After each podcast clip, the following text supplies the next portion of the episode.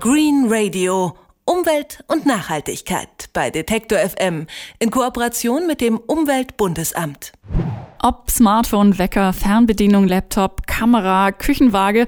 Ständig benutzen wir mittlerweile Geräte mit Batterien oder Akkus. Dabei scheinen Batterien zwar erstmal unkomplizierter zu sein, aber sie sind natürlich nicht besonders umweltfreundlich, weil sie bald auf dem Müll landen. Akkus dagegen muss man nicht ständig wegwerfen. Man weiß dann allerdings auch nie so genau, wie lange sie nun halten.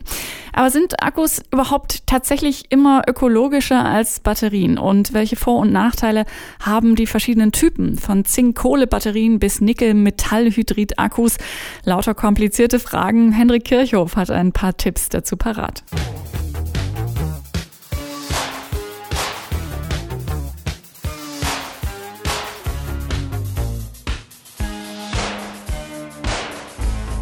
So klang das damals, als wir noch mit Walkmans rumgelaufen sind und alle drei, vier Stunden die Batterien leer waren. Auf Reisen schleppte man kiloweise Ersatzbatterien mit, die der Reihe nach im Müll landeten. Das ist heute anders. Heute schleppt man diverse Netzteile mit, aber nur noch jeweils einen Akku pro Gerät.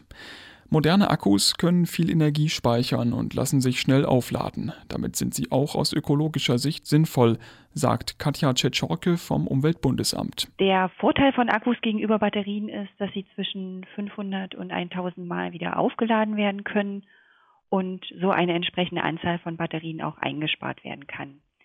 Gerade bei Geräten, die sehr häufig genutzt werden, wie zum Beispiel MP3-Player und Fotoapparaten, ist ein Akku in der Regel die deutlich bessere Wahl. Allerdings gibt es verschiedene Typen und nicht alle sind zu empfehlen. Die altmodischen Nickel-Cadmium-Akkus gibt es nur noch selten.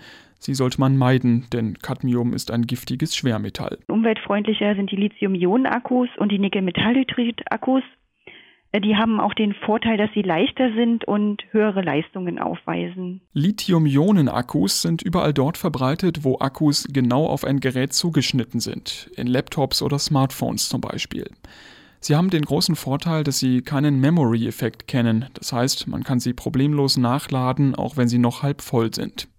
Vermeiden sollte man bei ihnen allerdings eine Dauerladung, sagt Katja Tschetschorke. Verbraucherinnen und Verbraucher sollten vor allem darauf achten, dass der Laptop nicht dauerhaft an das Stromnetz angeschlossen ist, wenn der Akku noch im Gerät ist.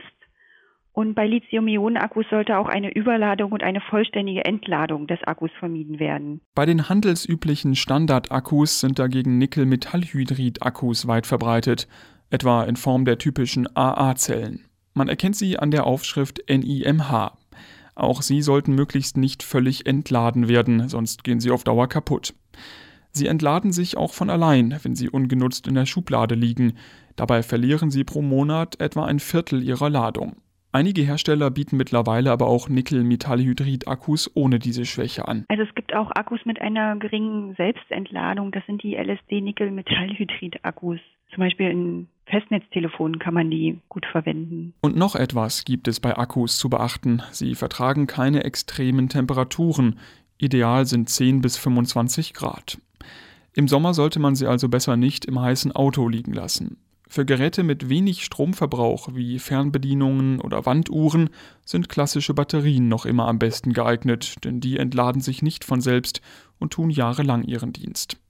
Doch auch da gibt es verschiedene Typen mit Vor- und Nachteilen. Das Umweltbundesamt hat dazu ein Forschungsprojekt durchgeführt und hier hat sich gezeigt, dass Alkali-Mangan-Batterien durchschnittlich geringere Schwermetallgehalte aufweisen als Zinkkohlebatterien. Zudem haben Alkali-Mangan-Batterien eine höhere Energiedichte und stellen Strom effizienter zur Verfügung, weshalb diese als umweltfreundlicher gelten. Alkali-Mangan-Batterien sind wegen dieser Vorteile weit verbreitet. Allerdings enthalten auch sie Giftstoffe, wie alle Batterien und Akkus. Das können zum Beispiel Schwermetalle sein wie Cadmium, Blei und Quecksilber, das vor allem in den kleinen Knopfzellen vorkommt. Bei Menschen kann zum Beispiel Quecksilber das Nerven- und Immunsystem und auch Fortpflanzungssystem beeinträchtigen. Cadmium kann zu Nierenschäden führen und Blei kann zum Beispiel das zentrale Nervensystem ähm, schädigen. Deshalb ist es wichtig, Batterien und Akkus nicht in den Hausmüll zu werfen. Sie gehören in spezielle Sammelboxen, die überall dort stehen, wo man Batterien auch kaufen kann. Die Altbatterien werden dann zu annähernd 100% recycelt. Zurückgewonnen werden beim Recycling sowohl wertvolle Rohstoffe wie Kobalt, Silber und auch die Metalle, als auch die giftigen Schwermetalle wie Quecksilber und Blei. Und durch das Recycling werden sie im Kreislauf geführt und können dann wieder in neuen Produkten, zum Beispiel in neuen Batterien eingesetzt werden. Allerdings nutzen zu wenige Menschen diese Sammelboxen. Im vergangenen Jahr wurden in Deutschland 44.000 Tonnen Batterien verkauft.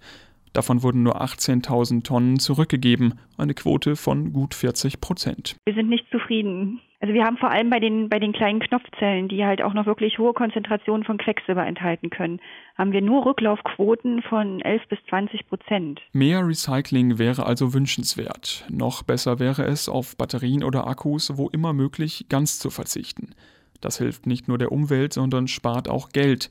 Denn Batterien und Akkus sind ineffizient, Nimmt man Strom aus Batterien, dann ist der etwa 300 Mal so teuer wie Strom direkt aus der Steckdose. Green Radio. Umwelt und Nachhaltigkeit bei Detektor FM in Kooperation mit dem Umweltbundesamt.